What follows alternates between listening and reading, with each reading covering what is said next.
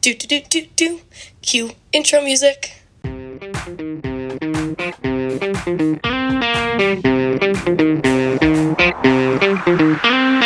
Welcome back to Sorry We're Open. I'm Lindsay and I'm Jess. And here we are.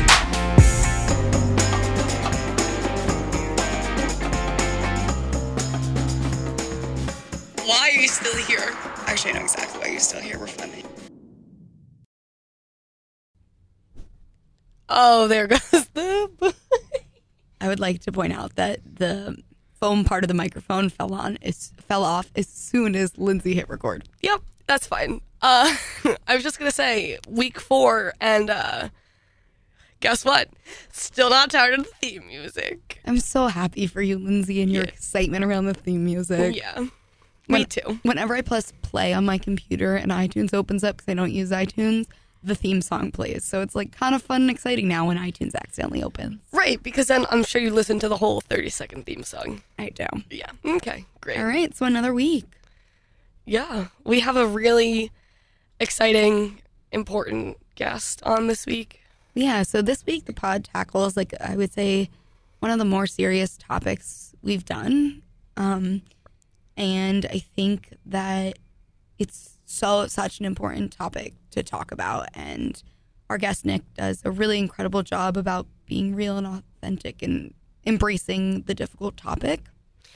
Yeah, and so for that reason, given its importance, um, you know, we decided that that was going to be the only segment of this week, and it's a really great segment. So, encourage you all to listen through to the end. Enjoy. Next, we have our guest segment. Hey, guest, would you like to introduce yourself? Uh, yeah, my name's Nick. Hey, Nick. How are you? Nick's my work husband. They work in admissions together, and she doesn't shut up about admissions and or Nick. So, we spend every waking moment in uh, the admissions department. So, All right, Nick, what's your topic? my topic today is toxic masculinity and I never came up with a word for the other part um, trauma or traumatic events. yeah, that's this is going to be, I think, an emotional one. But I don't know. Just just texted me. She's like, Nick is coming on, and this is his topic, and this is what he told me, and I'm gonna cry. And I was like, okay, well, we could do this on the podcast. Like, it's our podcast, but we'll we'll see where the day takes us. She told me that yesterday, and I admittedly forgot to bring tissues for you guys or for Jess specifically. I yeah, I feel like Jess might need them, but Okay, so why did you pick this topic, or what inspired you to pick this topic? Okay. Um, so, as a faithful pod listener, um, I was listening to Darby's podcast and had heard him talk about toxic masculinity. Um, and it kind of made me feel a little bit more comfortable about coming onto the podcast and talking about it myself. Um, and I wanted to talk about it through an, a lens, through a lens uh, that I personally experienced. So I've experienced uh, loss. I lost my mother. Um, she passed away about two and a half years ago. Um, and grief and traumatic events like that happen to everybody, male or female. Um, and I thought it'd be interesting to not only research but talk about um, what can happen for males specifically in those times of grieving or trauma. Okay, so where did you want to start?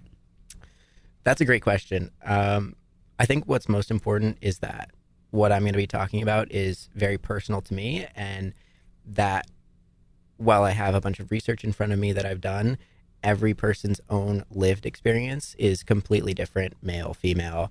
Um, no matter um, how you identify yourself, it's going to be a very personal experience. So, this is how I went through it. Um, and maybe you someone will take something away from that, maybe they won't.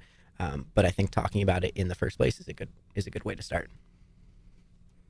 I totally agree. yes. um. So I guess to just kick it off, I, I I guess we should just dive right in. I don't, you know, I, I know we said to talk about it, but now that we're here, I'm like, ah. um, but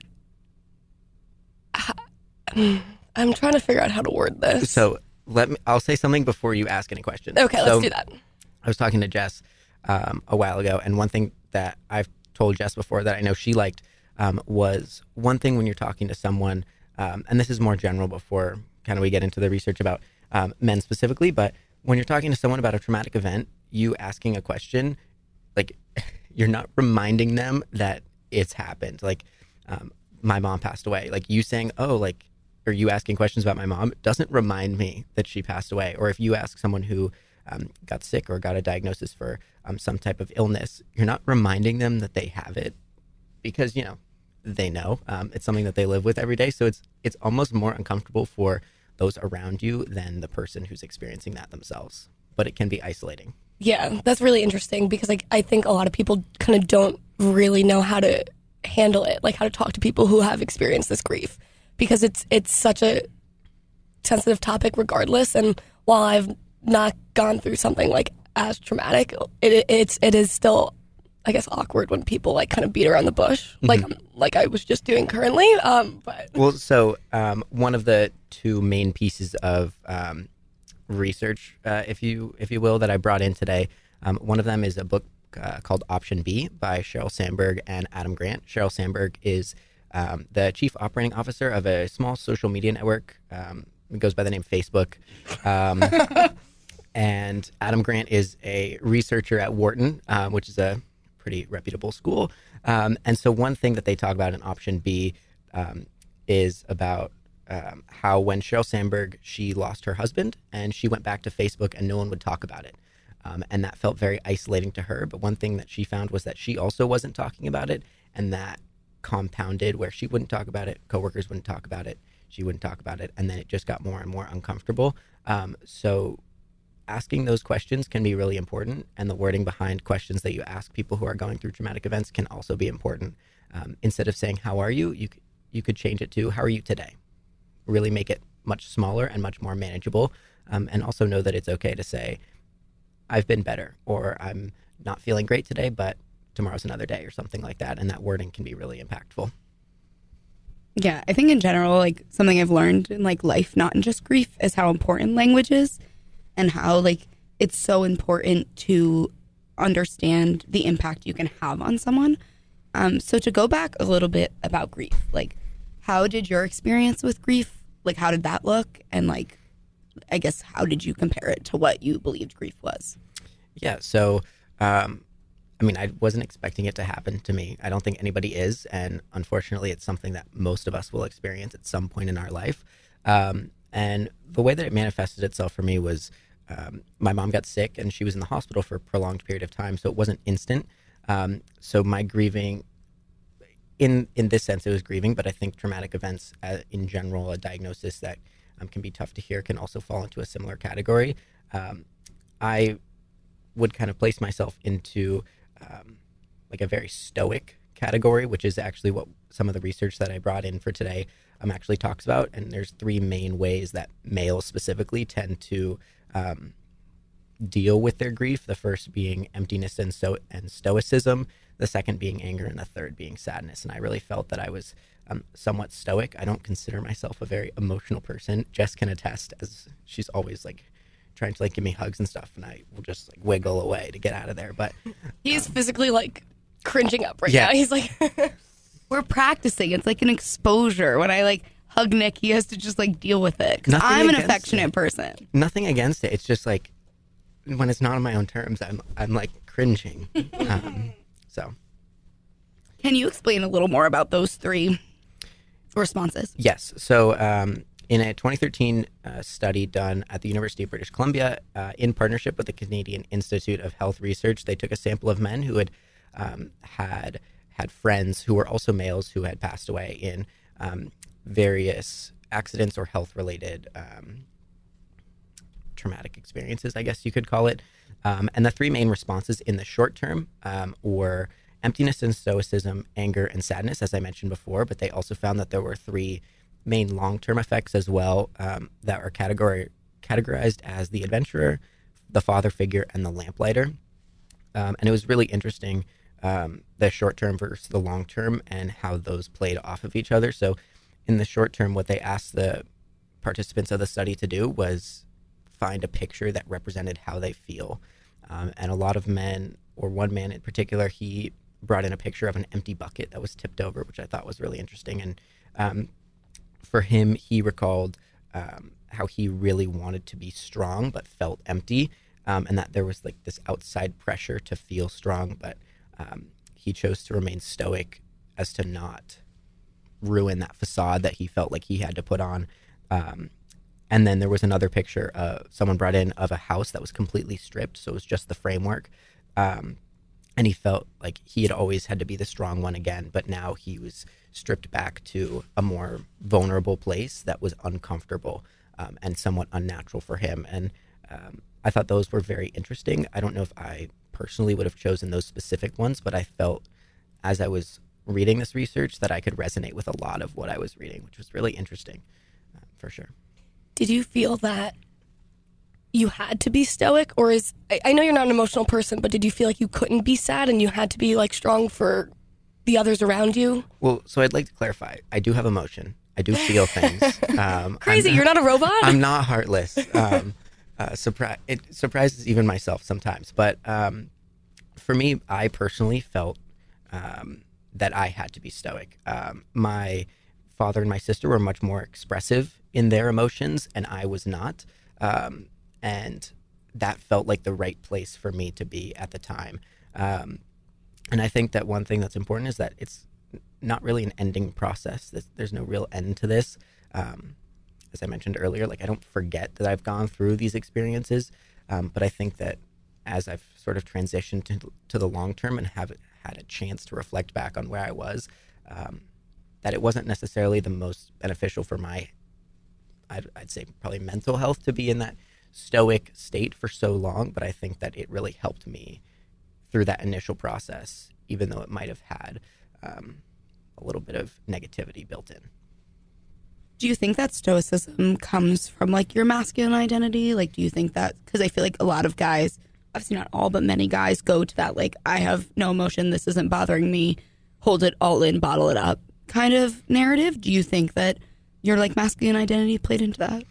Um, I think so, and I think it's important not just to focus on stoicism because there's also responses that manifest themselves as anger um, as well as sadness. Um, and people will feel guilt a lot of the time. Survivor's guilt is very real.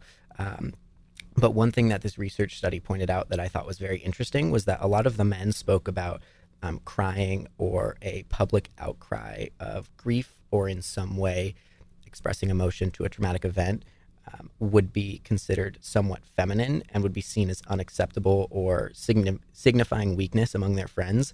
Um, and it was also evident in literature that women conceived of this as well. Um, so the toxic masculinity didn't just stop within males and the way they viewed each other, but it also had to do with how females viewed males as well. So it's not just a single gender um, thing that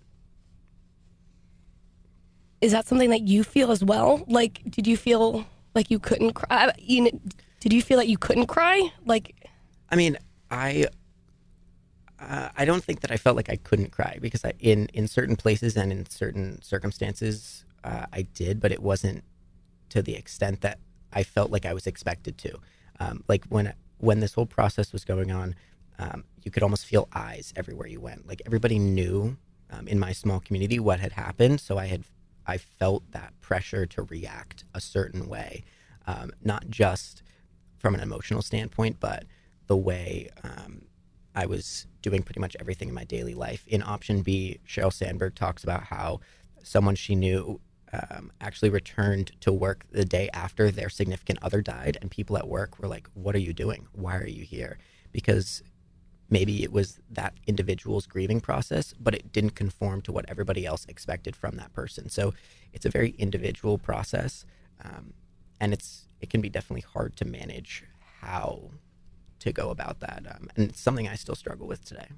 And I think it's interesting that you bring up the point about like it being an grief being an individual process because I think particularly in like media and the way we see it in a book or a movie, like or like what my expectation of people grieving is like it's i do think it's really important to note that everyone grieves differently and to like view it like from a less judgmental perspective that the way you may grieve is different from the way others may mm-hmm. and a lot of the research um, in this university of british columbia study talked about um, how different males manifested their grief differently. So some people um, in the long term one of the categories that i mentioned was the adventurer and it found that men would go and try riskier activities after they had had a close um, friend pass away because they felt some sort of mortality or morbidity of some kind and that's how they manifested their grief. They would go skydiving rock climbing travel the world and do xyz um, that they might not have otherwise done which i think is very interesting so there are a, variety of ways that it definitely shows up What is considered like the long term? Like how long after this traumatic experience or you know the those um, categories manifesting themselves? So in this study, long term was about two to three years, but long term can mean something different for every person. Um, maybe you lost a distant relative, and that long term is two or three months. Um, losing a parent might be a little bit different. Um, so I think that, again, as I mentioned in, the beginning, this is a very personal experience that I went through, and my process is not going to be the same as if one of you two were to lose someone close to you.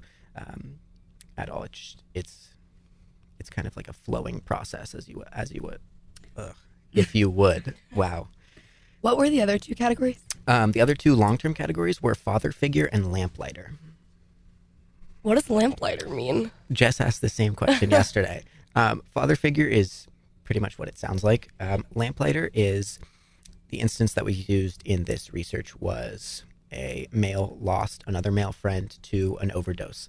Um, and that friend who was still alive had also participated in using those kind of drugs, but going forward, they became a lamplighter and turned themselves around and tried to prevent that from happening in the future. So, light the way for others to avoid that same outcome, which I thought was very interesting. That is very interesting. Do you see yourself falling into any of those categories, or do you think you're your own kind of category Um, as of right now? that's, that's a great question. Um, I would say it's, I wouldn't put myself into one category. I would say it's the environment in which I am currently in. Um, and then the categories change. So when I'm at home, I would say that um, I'm a little bit more of a father figure. Um, but here at school, um, I would say I'm more of an adventurer, but not in like the extreme, extreme way that that uh, is implied in the study. Um, but I think that each environment elicits a different reaction. Yeah, absolutely. Now you mentioned a sister. Is she older or younger? She is younger. She's Okay. a freshman. Okay. I'm in college. Okay, so can you tell me a little bit more about that dynamic um, when your mother passed away? Yeah. So um, I I was always a mama's boy growing up, and she was um, she was a little bit closer to my father, but obviously, um, someone who was a teenager losing their mother going through high school is specifically a girl losing their mother going through high school can definitely be tough, and I can't speak directly to um, that experience, but from um, what I see and what I understood um, is it was very difficult. I went to a very small high school, so everybody knew everything about everybody already to begin with. So that process was um, tough for her, and she she kind of isolated herself. And um, there are certain questions that you can ask and ways that you can help people, but to a certain extent, it is their own individual process. And I'm sure you've heard this answer in a variety of contexts, but time is the healer of all wounds, which is like the worst answer to hear. But because it like it's true to a lot of to a lot to the to a large extent, but it sucks to hear. right, like that's not the answer, you know. Like you don't want to hear that. No one wants to hear that. But I'm doing better now than I was two and a half years ago. Like time is the only way that I'm going to be able to do that. There are other things that I can do to help that process along, but time is going to be the big one. Um, to go back when you were talking about like anger versus sadness. So I did obviously I knew Nick's topic coming in, so I did my own research as the good host that I am. Um, and I saw a lot of articles about how men typically lean more towards anger than sadness. And I wondered kind of what your experience was with that. My personal experience with that. Sure, or the research, whatever you want, or both. Um, Both. okay. Um, personally, I didn't necessarily find an anger response uh, for myself. Um, I just kind of ran away from the situation as a whole, which worked really well for me. Um, can't say that that would be the case for everybody else, but um, as for anger specifically, in men, the research found that it was usually an intense emotional response that would then promote some some type of anger. So Um, one example that is a little bit extreme that was used in the research was there was a man who had um, lost a close friend because of a fight. Um, so that is clearly much more in your face about anger than in some other circumstances or other traumatic events that can happen. But the um, response is usually very combative um, because it's like a it's almost like a defense mechanism, kind of like fight or flight. I'm not obviously not that extreme. Um, I need to look through my research to find the more specific uh, quote. I don't want to get this wrong. Okay, so um, in the research, it talks about um, a man named Kilmartin. He authored the um, the masculine self. He talks about how anger is one of the few losses of controls that society affords men. So when a traumatic experience happens, it's somewhat expected. And as you noted, Jess, in your research, that a lot of um, there's a lot of talk about men expressing themselves through anger, and society has accepted that as the most masculine form of expression, and therefore a lot of people fall into that category because it's what it, what is expected. Um, and because men are afforded that, you're more likely to go into that way or into that um, sort of way of expressing yourself because the barriers to entry are so low. Whereas if you're seen in public crying versus being angry, there's going to be a very different response. Right. And the thing is, like, obviously, uh, me as a woman, I want to think that, you know, if I saw you crying because your mother passed away, like, I'd be like, yes, that's totally acceptable. And then, you know, I don't know. It's it's just hard to think that this anger is well because obviously I know that anger is what men do to express themselves. Like we've seen that. But is it? But like we've seen that. I mean, like I personally, okay, maybe you should probably manifest your grief and anger in other ways than like outward expressions of anger and, and aggression, obviously. But like, ah, this is so. Mm. But I think think about mm, sorry. Think about it from the perspective as like that's what society has created as being okay. Like you and I can cry, but Nick has to punch something. And I really think that's where this really gets back to all these big issues that both genders face, that our society faces in general, have these really deep rooted gender issues. And specifically, like, if you threw a punch at a bar because you were sad about something, everyone would be like, what the fuck, Lindsay? But if Nick threw a punch at a bar, we'd be like, huh, guys being dudes. But like, and that flips. You sob at a bar, everyone's like, oh, it's okay, Linz. Nick stops at a bar, everyone's like, what the fuck, Nick? Like, just think about like that, like very small action and how that that's gendered. And really, there's nothing that's, and I think that's when then I really get into my own head about like how you know why why does gender have to be one or the other? Why can't we have a spectrum? Because if we really move to more of a spectrum, I think you get rid of this like very extreme that we talked about in Darby's episode, the extreme toxic masculinity, the extreme anger, the extreme sadness. Like, why can't we create more of a line and less of two boxes? A healthy coping mechanism, maybe. and this is this is kind of like this is definitely an extreme or one level of extreme that Darby's talking about, and these uh, traumatic event or um, a tragic event can really exacerbate that extreme emotional feeling and because as a man i'm i'm looked at as having to express myself in a certain way that might stunt my ability to express myself or cry at a bar. Not saying that i would cry at a bar but um, well you could if you wanted to and i would support you nick. Who knows? It, it is it is a wednesday so it's possible.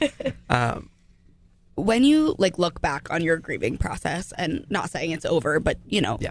after the immediate event do you wish you had done it differently or is there things that you wish you could have told yourself then that would have maybe helped the, your process if that question makes sense interesting that made sense to me Um, I, it al- also made sense to me. Um, so I don't think I appreciate the credit that you're giving me in the sense that you think I had a process or like a, pl- a planned out process for all this.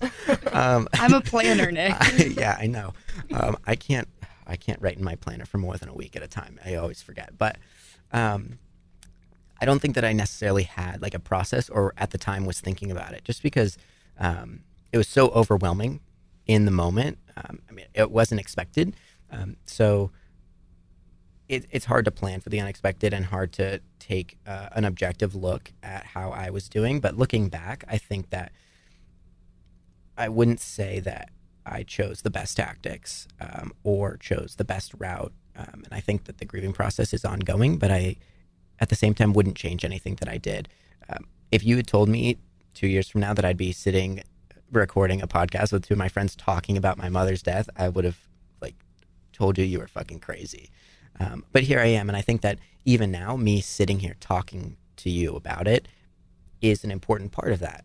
Um, and normalizing it for me, maybe it's normalizing it for you as well. I mean, I think that while there are parts of the process I would maybe question myself about, I think I would do it exactly the same, um, as hard and as indirect as that route to where I am today may have been. Um, so I always bring this up at every. I told you I was going to bring this up too. Um, you know, in the grieving process, did you ever like reach out to any professional help? Is that something that you think can help people? You know, men, women, really anyone like during this kind of process? Um, so yeah, in the immediate aftermath, I did, um, and it was something that I think really helped me, um, and I think that it can really help in any respect. I don't think that you need to have gone through a traumatic event or have to be grieving or something like that for it to help.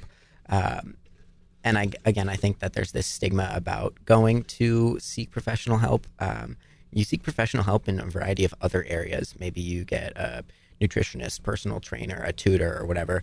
Why can't you do that for yourself? Um, which is something that I think should change. I will say, full disclosure, that I may have uh, forgotten to talk to my therapist in a little bit, but um, We're gonna get back on track. uh, Dr. Sherman, I promise that he's out there. Um, but I think it it it definitely helped. Um, and in in the direct immediate uh, aftermath, I don't think that I really wanted that help. Um, I wanted to kind of be by myself for a little bit.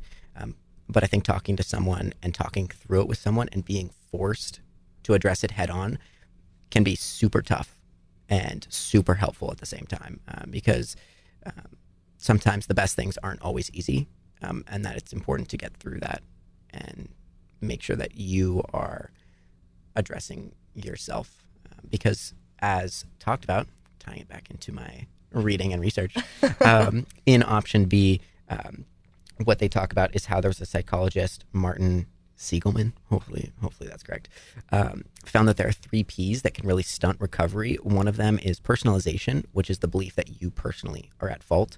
Um, the other one is pervasiveness, the belief that that event will affect all areas of your life.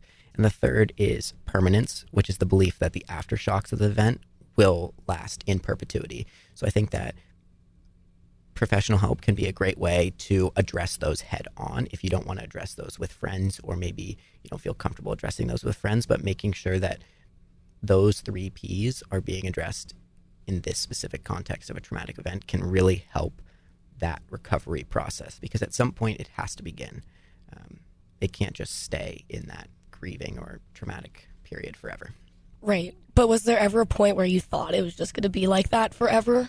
of course Okay, yeah. I mean, like obviously, and as as I mentioned before, I'm a total mama's boy. So I was like, this this sucks. It was a little bit more extreme than a this sucks. Obviously, Um, Really? yeah, yeah. Um, but like it, it it it felt like I didn't know what to do. Um, like up was down, right was left, stuff like that. Um, but eventually, right became right again, uh, up became up again, um, stuff like that. Uh, and it, it it wasn't overnight. And for a while, I thought like this is the worst thing that could have happened to me.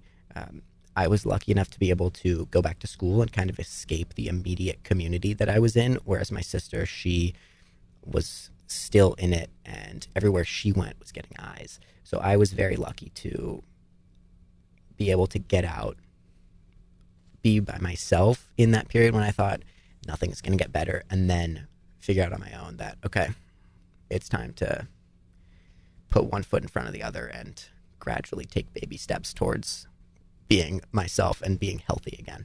Right. Was there ever a specific moment that you felt like that, or is just you know kind of over time that you were just starting to feel a little bit better, a little bit better, a little bit better? Really testing my memory here. I'm sorry. Um, that's a great question. Um, a specific moment. I don't really know if there was one.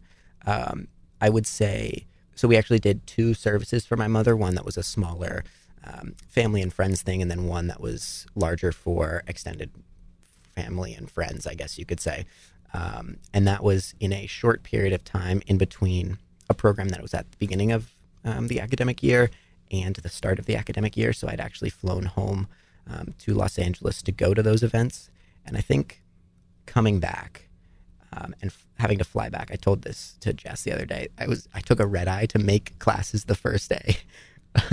Oh my Uh, god. I was I was actually in Chicago when my first class started sophomore year, but I think that that really kind of marked a, a break, if you will. I had been home um, when my mother got sick and when she passed away, and that um, I had gone to school and been at school for like five days, gone back home, been back in that environment. And I think flying home, kind of having that period of eight hours where I was just by myself in a transitional period, quite literally, um, was very helpful for me to kind of reset, be like, okay, it's time to go, and like there is no choice but to put one foot in front of the other. And I think that really helped me. Not to say that that would help someone else, um, because again, each person's experience is very different. Um, when you think about like your support system, and I guess like for someone who's listening who's like, I've never lost someone, but how do I support someone who lost someone or support someone who's grieving? Because I think a really important point that Nick, so Nick and I had like a pre conversation because as stated before, Nick and I spend every waking moment of our lives together. Um, but Can we technically clock in for this podcast? fucking probably.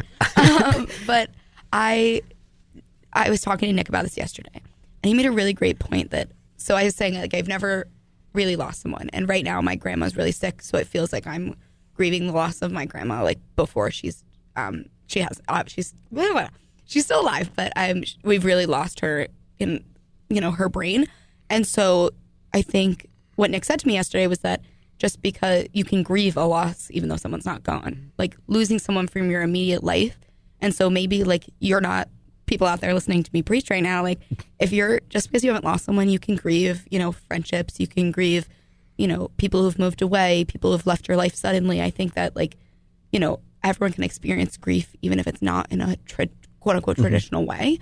And so when you think about how someone can support someone who's going through grief, like what what do you like what's something you wish someone had known?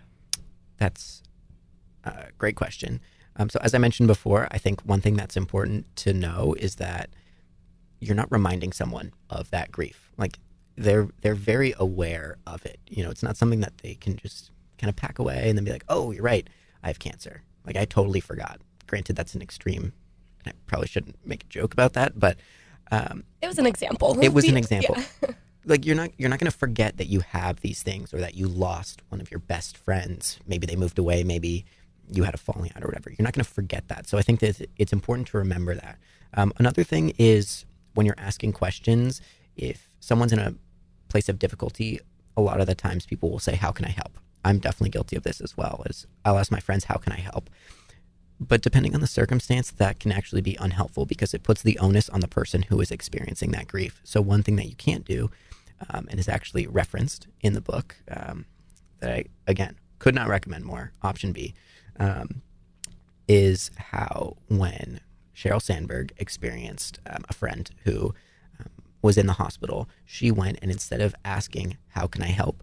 Um, she had an anecdote about someone who went to the lobby of that hospital and let that friend know, I'm here in the lobby. If you need a hug, you don't have to come down and get, like, you don't have to come down. Like, just being there and not putting the onus on someone else or saying, What do you not want on a burger? Instead of asking someone, Oh, do you want me to bring you a burger? You could say, What do you not want on a burger? Um, so maybe if Jess, you're experiencing some kind of um, grief or traumatic event, I could be like, What do you not want on a burger? Bring you a burger and just leave. You know, that way it takes the onus off of that person, gives them one less thing to worry about, but also make sure that they know that their support system is also there for them, as big or small as the gesture may be. Um, and I think that that can really go a long way. So, one thing that, thinking back to my personal experience with it, we had this massive, and I'm talking like massive, like four and a half foot cooler sitting on our front porch because people were just bringing our family food. If you need Tupperware, we still have Tupperware from two and a half years ago. Like, please, uh, can I say my phone number on the pod? Please take it. Um, like, people would just bring us food, which, and I make a joke about um, the number, the amount of Tupperware we have, but it was it was nice to know that without us doing anything, we still had our support system there for us, big or small. People offered to pick my sister up from school. Um, oh, do you need um, breakfast? We'll go br- grab you a, a smoothie or whatever. So it's those little things and taking the onus off of that person that can really make a big impact, at least in my personal experience. Again, Did you have? I have one more question, like after, but did you have any more research that you wanted to share? um, let's see. Not, not necessarily. I think that one thing that was really interesting and um, in the research specifically from um, the University of British Columbia was that a lot of the participants, they're concerned, their concerns were centered about being seen as less of a man. Um, and it also related to how women see men as well as how men see men. So while I really wanted to talk about the about toxic masculinity and kind of what it can be like in a grieving process, I think that it's important to know that toxic masculinity isn't just how men view other men and how I feel like I have to be as a man, but it's also how women as well as other societal institutions view how men and women are supposed to act, um, which I think was something that I wasn't expecting to come across in my research. Um, is something that I still don't completely understand, but something that I think is very important. Yeah, like I didn't really expect you to say that. Like how I view you, me as a woman, how I view you. So that's so interesting um, because you you know you never really think oh toxic masculinity. I'm not I'm not a dude and I don't need to worry about this. And it's it's not true. We, we as a society kind of need to change how we view men and you know we also we all feed into it. Like everyone's feeding into it. I I think I'm like very conscious, but I I of course feed into it. Everyone does, and even when I like really think I've like worked to be like not feeding into those gender roles, like it's it's a part. I think you have to be really conscious about it all the time. There are little consequences everywhere that you don't even imagine. And don't get me wrong, I definitely feed into it as well. And I'm sitting up here um, talking about it, but by no means am I an expert or am not guilty of doing these things as well. Because even when I see other people who or other men who are um, going through something like this, I kind of expect a certain reaction of sorts, um, even though I myself have gone through it. Um, and I think it's a difficult road to change, but it's worth taking a critical look at that first because you need to know what's wrong in order to change it. Okay, my other question. I was wondering if you would be willing to tell the pod a little bit about your mom. Yeah, sure. Um, so my mom, uh, her name's Kathy.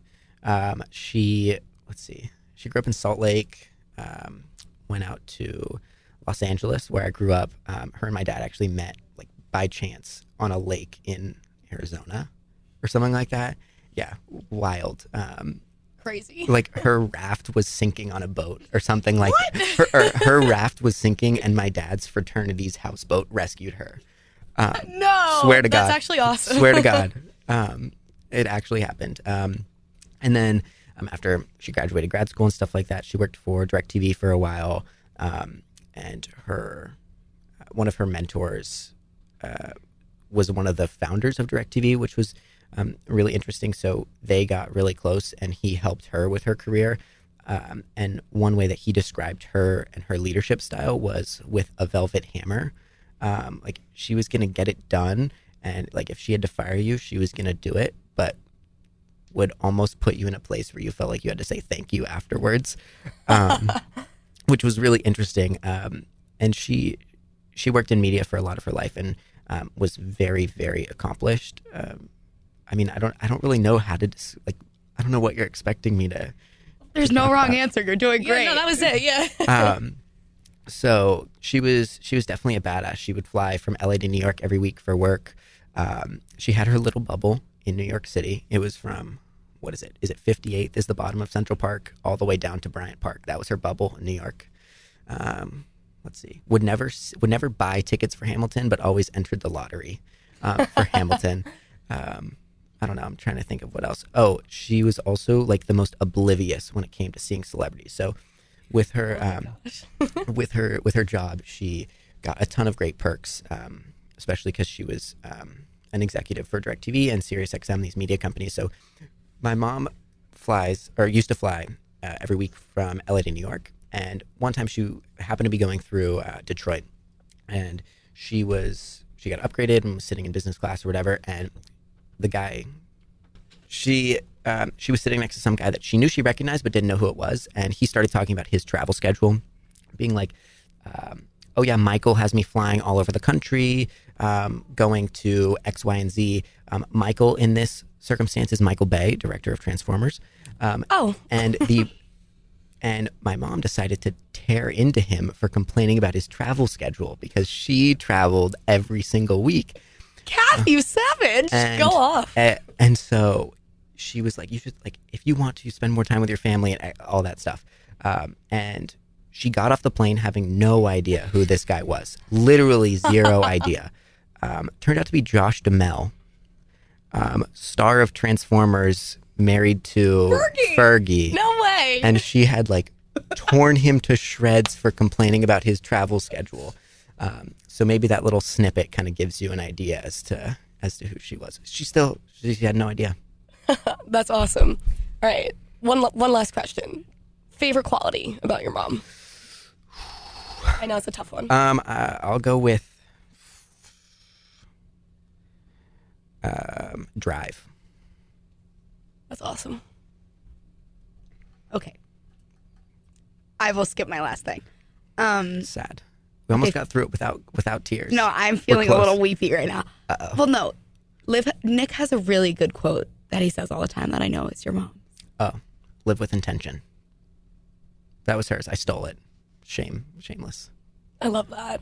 Do you feel like you live with intention? Uh, I try. Okay. I don't think it's something that you can do every single day, every Yeah, single no, that's second, hard. but yeah. might as well try. All right. Last question is always the takeaway. Like, what do you want our audience to take away from this? Um, I think it's important to know that every single person's process is different, um, male, female. Um, but using your support system can really help talking about it and talking about it with your support system, um, whether that's friends or professionals, can really help um, avoid those three P's that can stunt um, that recovery process. So I think that's um, that's very important, and to remember that every day is going to be farther from that event and that eventually um, it'll all work out it's hard to look past those like gender boxes if you will but um, to the extent that you can i think that that's important as well I love that. Nick, thank you so much. You have been such an incredible guest, and I just want to thank you for being so incredibly, you know, open and honest with us today and sharing all your good research, but also your personal experience, which is invaluable. So thank you. thanks for having me i wish i was watching my soccer game but uh, Yo, he straight up asked us if he could watch the soccer game while we recorded the podcast. We're like, dude. You're like, absolutely not. I, I got notifications from the game mid recording and had incredible restraint to not check the score it's currently halftime 1-1 for those who are curious Very curious about a, a game they, they don't even know who's playing. sorry it's a very serious topic and then we're talking about soccer anyway It happens. Well, thanks for coming, Nick. I'm sure I'll see you in three more hours since we spend all of our time together. thanks for having me So that's it for this episode of Sorry We're Open. Thank you so much for tuning in, and I just want to thank Nick again for being such an incredible guest. I learned a lot, and kind of I appreciate his, him.